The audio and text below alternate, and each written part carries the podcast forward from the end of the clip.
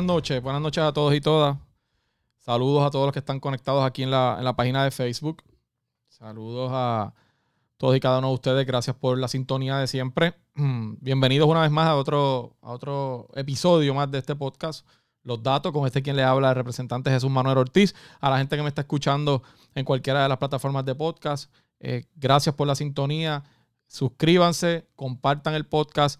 Ya saben los que me están viendo en Facebook que lo pueden seguir en cualquiera de las plataformas, Spotify, Apple Podcast, Google Podcast, Anchor, eh, Pocket Cast, cualquiera de ellos. Usted puede, se suscribe y, lo, comparte para que más gente pueda eh, compartir con nosotros en, este, en esta herramienta que como les he dicho eh, muchas veces pues vamos a seguir haciendo y voy a seguir compartiendo con ustedes información bien valiosa. Hoy tengo, tengo dos temas que yo creo que son muy importantes para, que, para la conversación, ¿verdad? son dos temas que, me parece que, es bueno que discutamos. El primero, obviamente, como les dije en, la promoción que, que subí a Facebook hoy temprano, es el tema del COVID-19.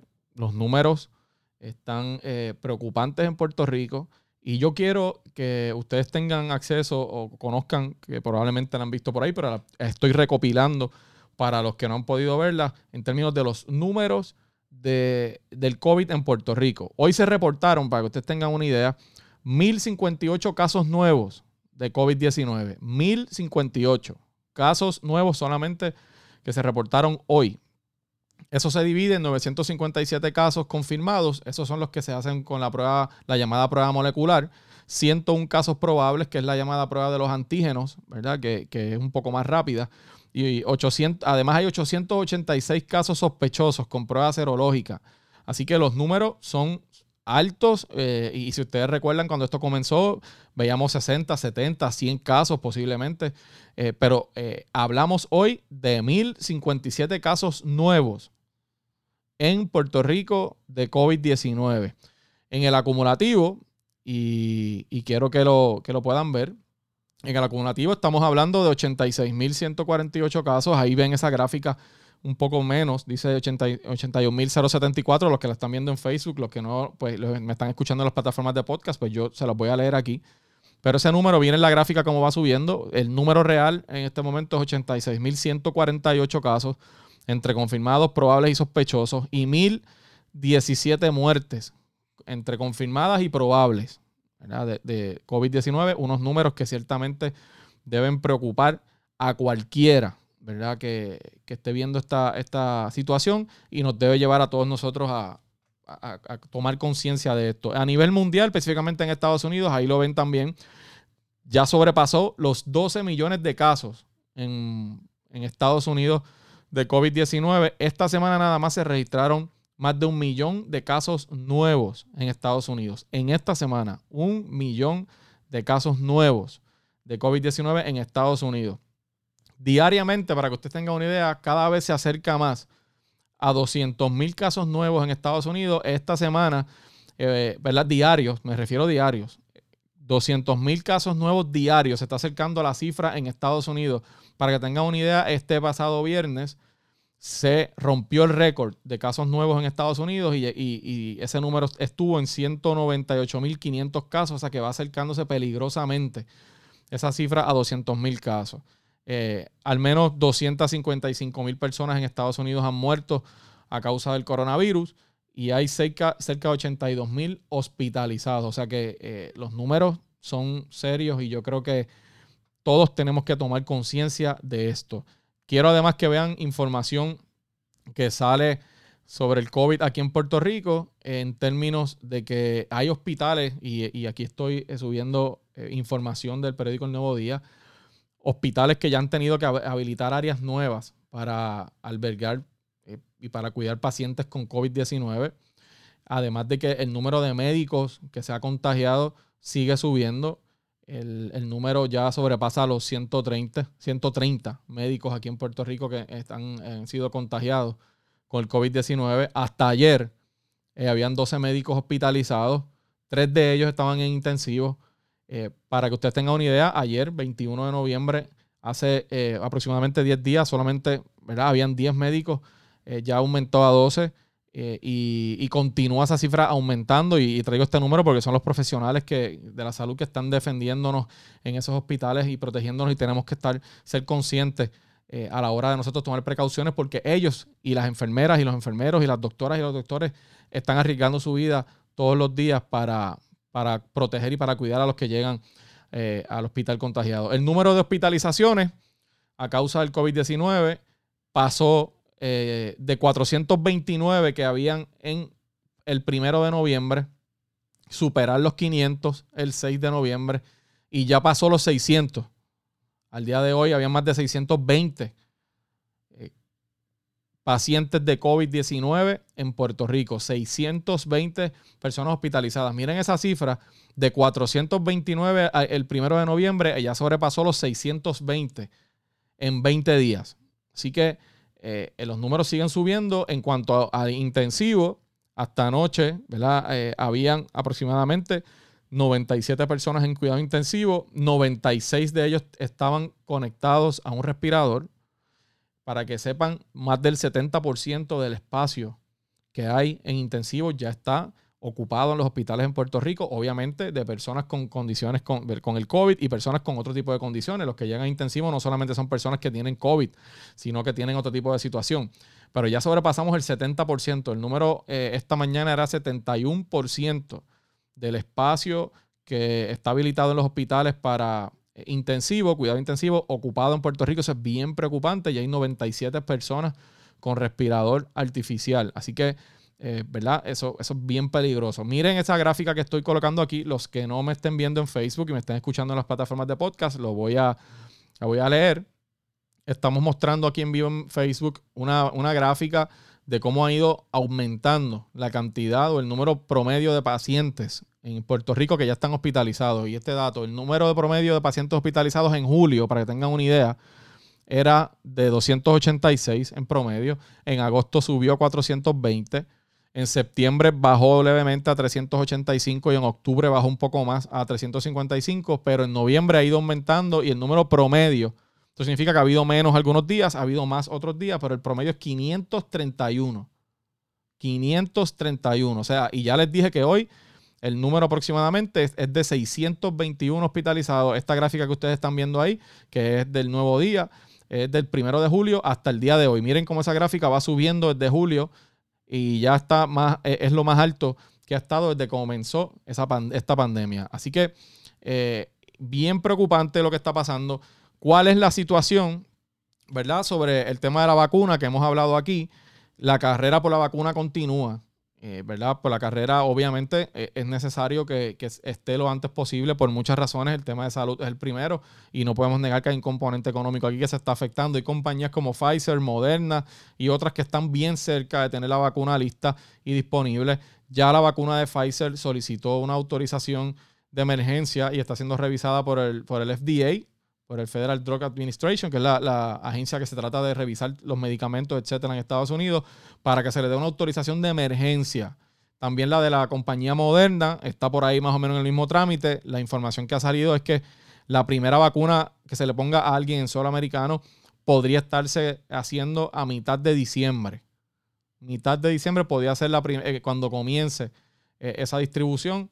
Eh, hay que ver, esos son los números que, que se han estado dando hasta el momento y la fecha, y obviamente pues habrá que ver. Así que antes de entrar al otro tema, esos números lo que nos revelan es, gente, que la situación es seria y que nos corresponde a cada uno de nosotros protegernos. Hay que tener mucho cuidado, hay preocupación. Hay preocupación en Estados Unidos y en Puerto Rico con el tema de acción de gracias y navidades. Y yo aquí, ¿verdad? Quiero dejarlo en, en manos de cada uno de ustedes. La realidad es que lo más sensato es que nos protejamos, que no fomentemos actividades de aglomeración, ni siquiera en acción de gracias. Yo sé lo difícil que es, obviamente todos queremos ver a nuestra familia y en Puerto Rico mucho más que, las navidades para nosotros pues son e, esa época especial. Pero los números preocupan. Y, de una conversación que tuve hace unos días con, personal médico y, y con personal de epidemiología, hay mucha preocupación sobre lo que pueda suceder a partir de enero como consecuencia las Navidades, de Acción de Gracias y de todas las festividades que nosotros tenemos aquí en Puerto Rico. Eh, si nosotros nos descuidamos y, comenzamos a comportarnos como que nada está sucediendo, como lamentablemente está pasando en muchos lugares. Y las actividades en, en las casas, en las residencias, en las familiares continúan como siempre se hace en Navidad. Nosotros podríamos tener una situación fuera de control en enero. Fíjense que les dije ya que más del 70% de intensivo está ocupado, que hemos venido de 400 hospitalizaciones en julio a tener más de 620 hoy, que venimos subiendo el número de casos diarios a sobrepasar ya los mil casos nuevos diarios. Eh, los números están ahí, las señales están ahí, y si nosotros nos descuidamos, como parece que está sucediendo, podríamos tener una situación bastante difícil y, posiblemente catastrófica en enero, con lo que sería nuestro sistema de salud eh, eh, al riesgo de, colapsar. Y eso no le conviene a nadie, eso son malas noticias para todos. Así que mi llamado a que usted sea prudente y si puede evitar las aglomeraciones y, puede celebrar la acción de gracias de alguna otra manera, con lo difícil que es para todos nosotros, yo creo que es la, decisión más sabia y hay que considerarlo. Así que esos son los números de hoy. Vamos a seguir llevándole esos datos eh, más adelante, ¿verdad? Según vayamos haciendo el podcast. Pero quiero entrar al segundo tema para después ver algunos mensajes de ustedes. Eh, y es el tema de la transición. ¿verdad? La transición, ustedes saben que cuando un gobierno termine, comienza otro, después de la elección comienza este periodo, lo que se llama las vistas de transición, donde el gobierno que sale le presenta al gobierno que entra la situación en todas las agencias y aquí comenzaron esta semana y yo lo que he notado es que quizás por la situación que hay con las elecciones, la Comisión Estatal de Elecciones, el escrutinio, todas esas cosas pasando, el tema del COVID, está pasando por debajo del radar muchas cosas que están sucediendo allí. Y, yo, quiero, yo quiero repasarlas. Las vistas de transición comenzaron esta semana, como les dije. ¿Qué ha salido hasta ahora? Y hay varias, varias información que a mí me parece preocupante que ha ido saliendo que, pasa por debajo del radar. Ahí estoy proyectándole a los que me están viendo en Facebook eh, algunos, algunas informaciones que para los que me están escuchando en las plataformas de podcast, yo las voy a leer. El primer tema es el, asunto de vivienda. Esta semana estuvo el secretario de Vivienda allí. No olvidemos que esto es el paso de mando de una administración del PNP a otra administración del PNP. Así que uno pensaría que no va a ser tan violento, ¿verdad? Como cuando es de un partido a otro, lamentablemente. ¿Qué dicen en vivienda? Bueno, salen a relucir varios datos que me parecen a mí llamativos y, hasta escandalosos. Del posible desarrollo de 25.000 a 30.000 unidades de vivienda que, se supone tenemos la posibilidad de poder hacer con todos los fondos que han llegado, etcétera, solo se han completado 23. Escuche eso, de la posibilidad de 25 a 30 mil unidades de vivienda de poder desarrollarla, solo se han completado 23 de más de 2.000 solicitudes de ayuda de pequeños y medianos negocios, de los llamados pymes, han solicitado ayuda más de 2.000, solo se han completado 137 casos. Esto es la información que da vivienda. De 2.000 o 3.000 que se han solicitado ayuda, solo 17, 137 casos completados. De 1.406 solicitudes para ayuda con las hipotecas, solo se han cerrado 8. ¿Escucharon bien? De 1.406 solicitudes de ayuda para hipotecas, solo se han cerrado 8.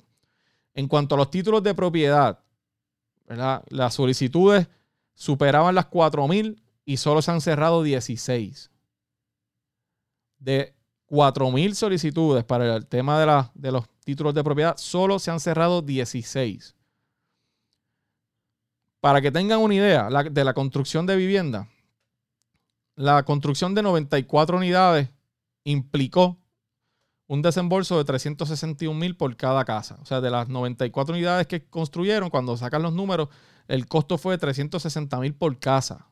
Mientras que en 400, 438 unidades en Caguas representaron un costo de 300 mil. O sea, aquí lo, lo, de la inversión que ha hecho vivienda de interés social, lo que vemos es que eh, el costo, si lo sacamos por unidad, supera los 300 mil. Una casa de 300 mil jamás y nunca es una casa de interés social, ¿verdad? Así que ahí hay que ver cuál es la razón por la que salen tan caros esas construcciones y podemos empezar a tener sospechas de por qué.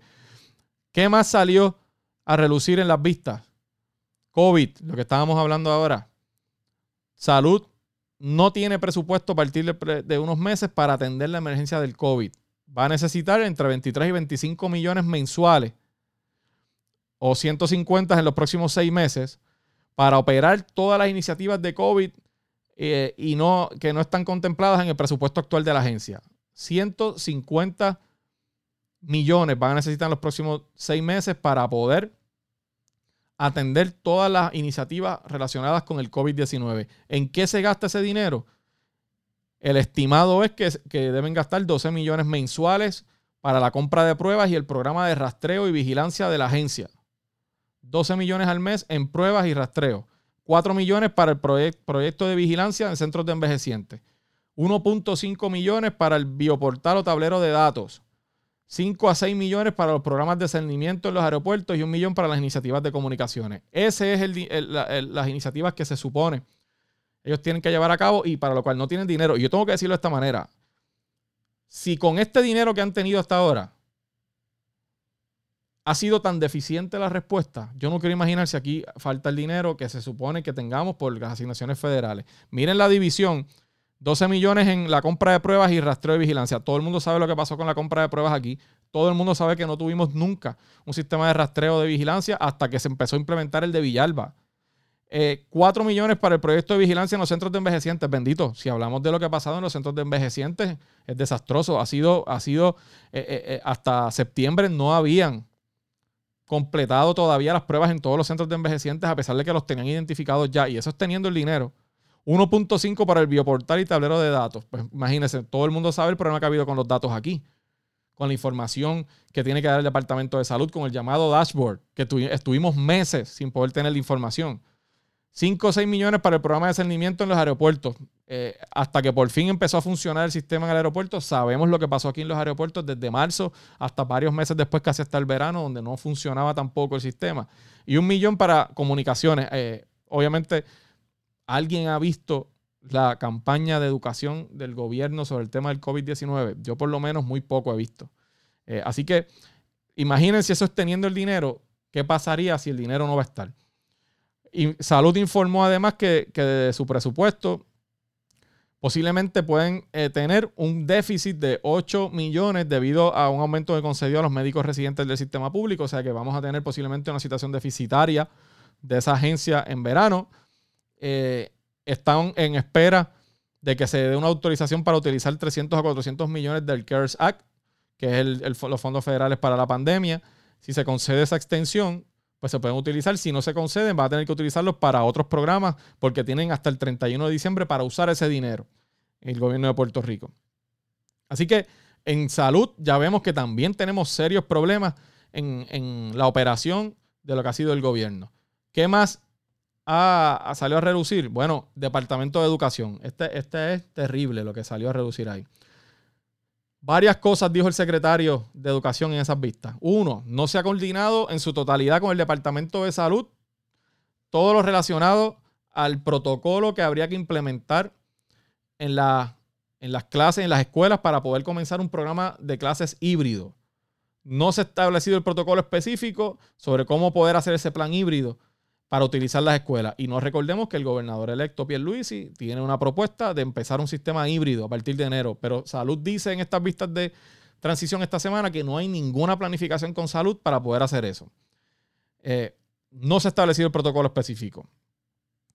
A las escuelas no se les ha dado el mantenimiento requerido por los pasados 10 meses que llevan cerradas a causa de la pandemia del COVID-19. Más allá de recortar grama o pintar alguna escuela, el secretario allá preguntas de el grupo de transición dice que no se les ha dado el mantenimiento requerido.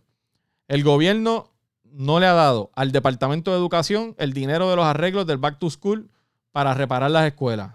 Y lo dijo el propio secretario, que ya ha identificado algunos fondos con EGP para eso, pero a este momento no se los había otorgado. ¿Qué más dijo el secretario de Educación? No pudo detallar, y a mí me parece, eh, ahora varios datos que vienen ahora, eh, bien significativo. No puede detallar cuán grave es el problema de deserción escolar en Puerto Rico. No sabemos. El propio gobierno no sabe. El último informe de aprovechamiento académico se hizo en el 2018 y estamos en el 20, vamos para el 21. Y en ese 2018 los estudiantes no mostraron, es verdad, un, o mostraron un bajo coeficiente en las materias más importantes español, matemática e inglés. No salieron bien. En esa, eso fue en el 2018. 2019, 2020 ha pasado muchas cosas y uno entiende pero lo cierto es que no tenemos idea, según el propio gobierno admite en esas vistas, de cómo está la situación de la deserción escolar. Hace dos años no se sabe. ¿Qué más dicen en educación? Y voy con los comentarios de ustedes en unos minutos. Que de los 276 mil estudiantes el departamento todavía no le ha entregado computadoras o tabletas a unos 55.598 estudiantes. 55.598 no habían recibido hasta esta semana computadoras ni tabletas y ya estamos en noviembre. El secretario dice que antes del 30 de noviembre va a terminar esto. Pues ya está terminando el semestre. O sea, esos, estudiantes, si no tenían una computadora o una tablet, pues ya sabemos su, su posibilidad de haber podido tomar clases. Admite el secretario también que no sabe cuántas escuelas hay con columnas cortas en el inventario de la agencia. Volvemos al tema de los terremotos de, febrero, de enero y febrero. Recuerdan aquel issue de las columnas cortas y cómo y cómo las escuelas colapsaban y el peligro y todo el corre y corre que se formó con esta información, pues dice el secretario esta semana, estamos hablando que esto fue en febrero y marzo, estamos en noviembre, ocho meses después, que desconoce el número de escuelas con columna corta. O sea, no tuvieron tiempo para poder inspeccionarlo. Y, en medio de la pandemia, cuando comenzó a trabajar, ese es un trabajo que se puede hacer con, con, toda la seguridad del mundo, porque va una sola persona o dos personas a inspeccionar una escuela. Esto no es un tema ¿verdad? De, seguridad pública.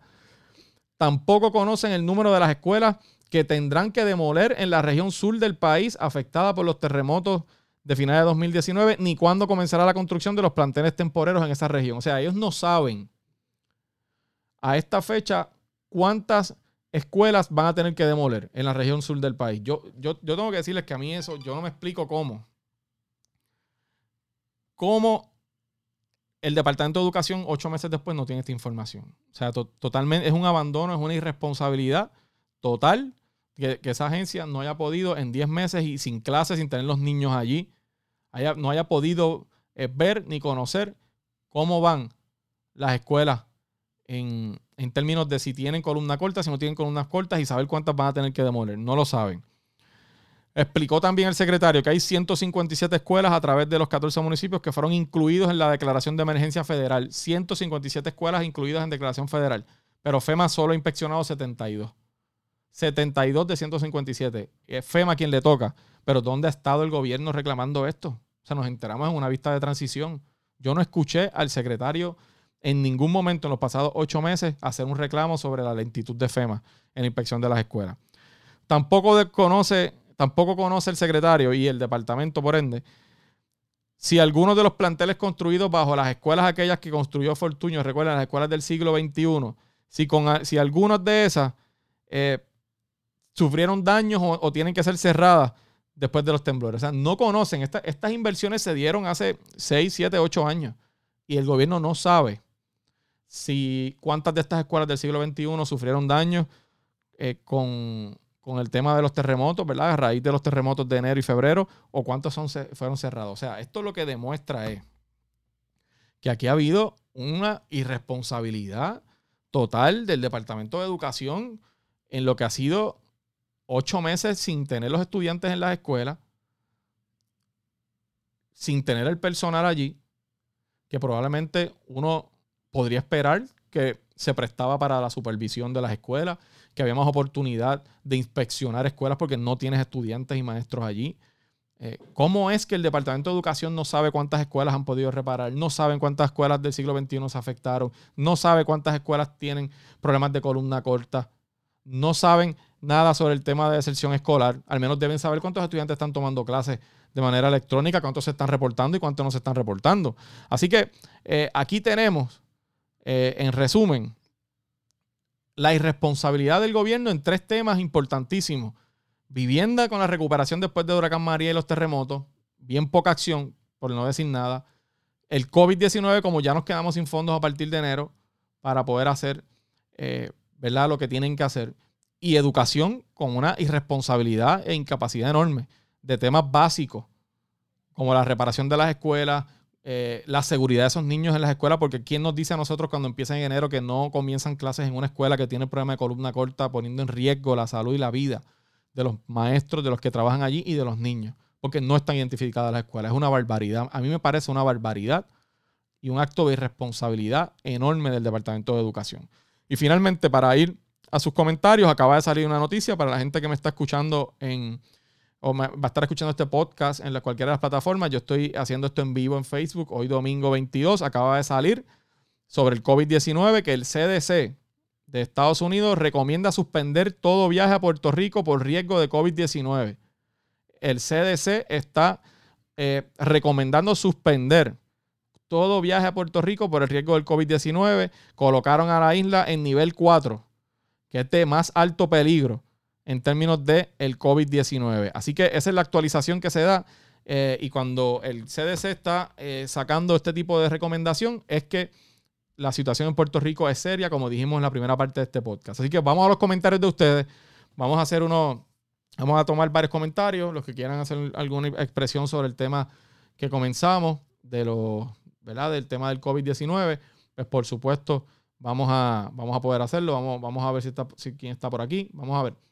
Mira, aquí tengo vamos a ver este comentario. Beatriz Santiago, lo, lo, lo quiero leer porque he visto varios comentarios así. Ahora preocupado cuando estaba en campaña, era egoísta con los profesionales de la salud que estábamos agotados.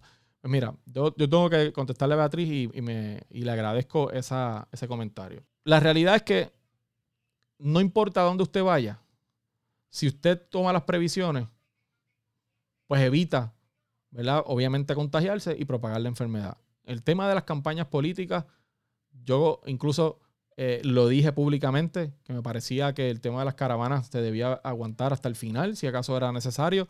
Eh, y me parece que era correcto esa aseveración. Eh, me parece además que quizás echarle la culpa solamente a la actividad política a mí no me parece que sea lo más correcto, porque mientras habían actividades políticas, también habían actividades en Chinchorro, también habían actividades familiares. O sea, aquí todo el mundo yo creo que puso su granito.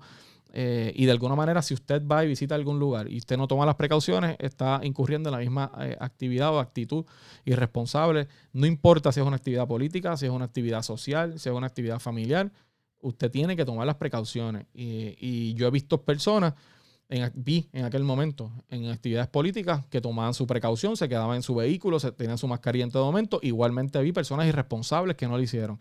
De la misma forma veo en, negocios cuando uno pasa por ahí por la calle o cuando pasa por alguna residencia, veo personas en una actitud responsable con su mascarilla, hablando con su vecino o, en algún, o, comiéndose algo en algún lugar, pero también veo personas irresponsables haciendo lo mismo. Así que aquí ha habido, eh, yo creo que mucha gente que, pues, que lo ha hecho bien y mucha gente que lo ha hecho mal. Así que al final del camino, yo creo que tenemos todos que poner nuestra parte, no importa dónde estemos, sea una actividad política, sea una actividad social.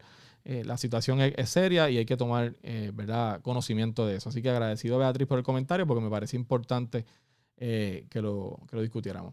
Vamos a ver, a Tito. ya el coronavirus comunitario, ¿no? Totalmente cierto. Ya, ya tenemos hace tiempo. es así. Así que en ese sentido, todos tenemos que mover nuestra parte. ¿A Tito, ¿Cuándo van a cerrar un lockdown? Bueno, esa es una pregunta importante. Yo, yo no sé si esa va a ser la determinación que se va a tomar. pero si esto sigue como va, me parece que en algún momento va a tener que suceder eso y no es lo que, no es lo que nadie quiere. Pues ciertamente eso, tiene un impacto en la economía, pero la salud al final del camino debe ir primero que la economía. Vamos por aquí. El secretario de Vivienda va para afuera, dice Naisa Medina. La, realidad es que lo que demostró en esas vistas no, no, es bueno. No es bueno. Vamos a ver.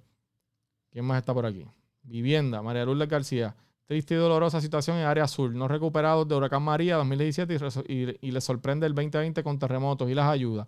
Ciertamente, eh, lo, del sur ha sido, ha sido bien, bien, bien, bien ineficiente eh, vivienda en, su, manera de, manejarlo.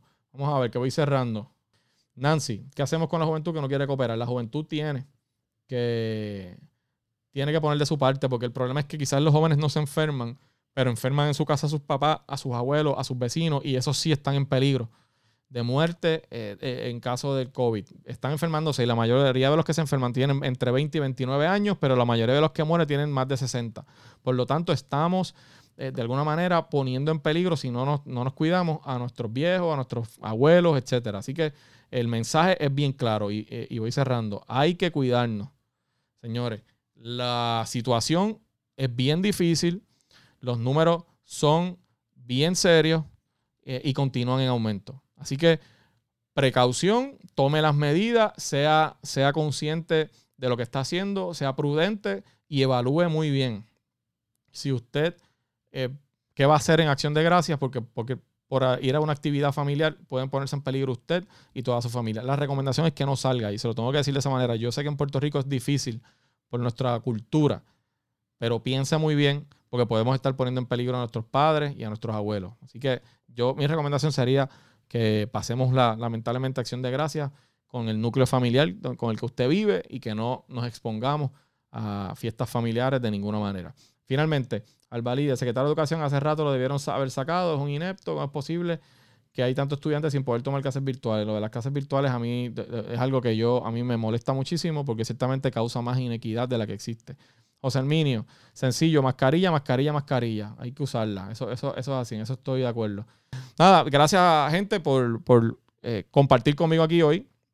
Gracias por la sintonía. Recuerden, denle share a este video si está en Facebook, compártalo. Si usted te está escuchando el podcast en cualquiera de las plataformas, búsquelo en Spotify, en Apple Podcast, en Google Podcast, en Anchor, en Pocket Cast. Sígalo y compártalo para que más gente eh, pueda estar conectada con nosotros y poder así seguir compartiendo la información que nosotros hacemos aquí. Así que eh, para mí ha sido un placer como siempre. Gracias por la sintonía a todos los que están en vivo en Facebook.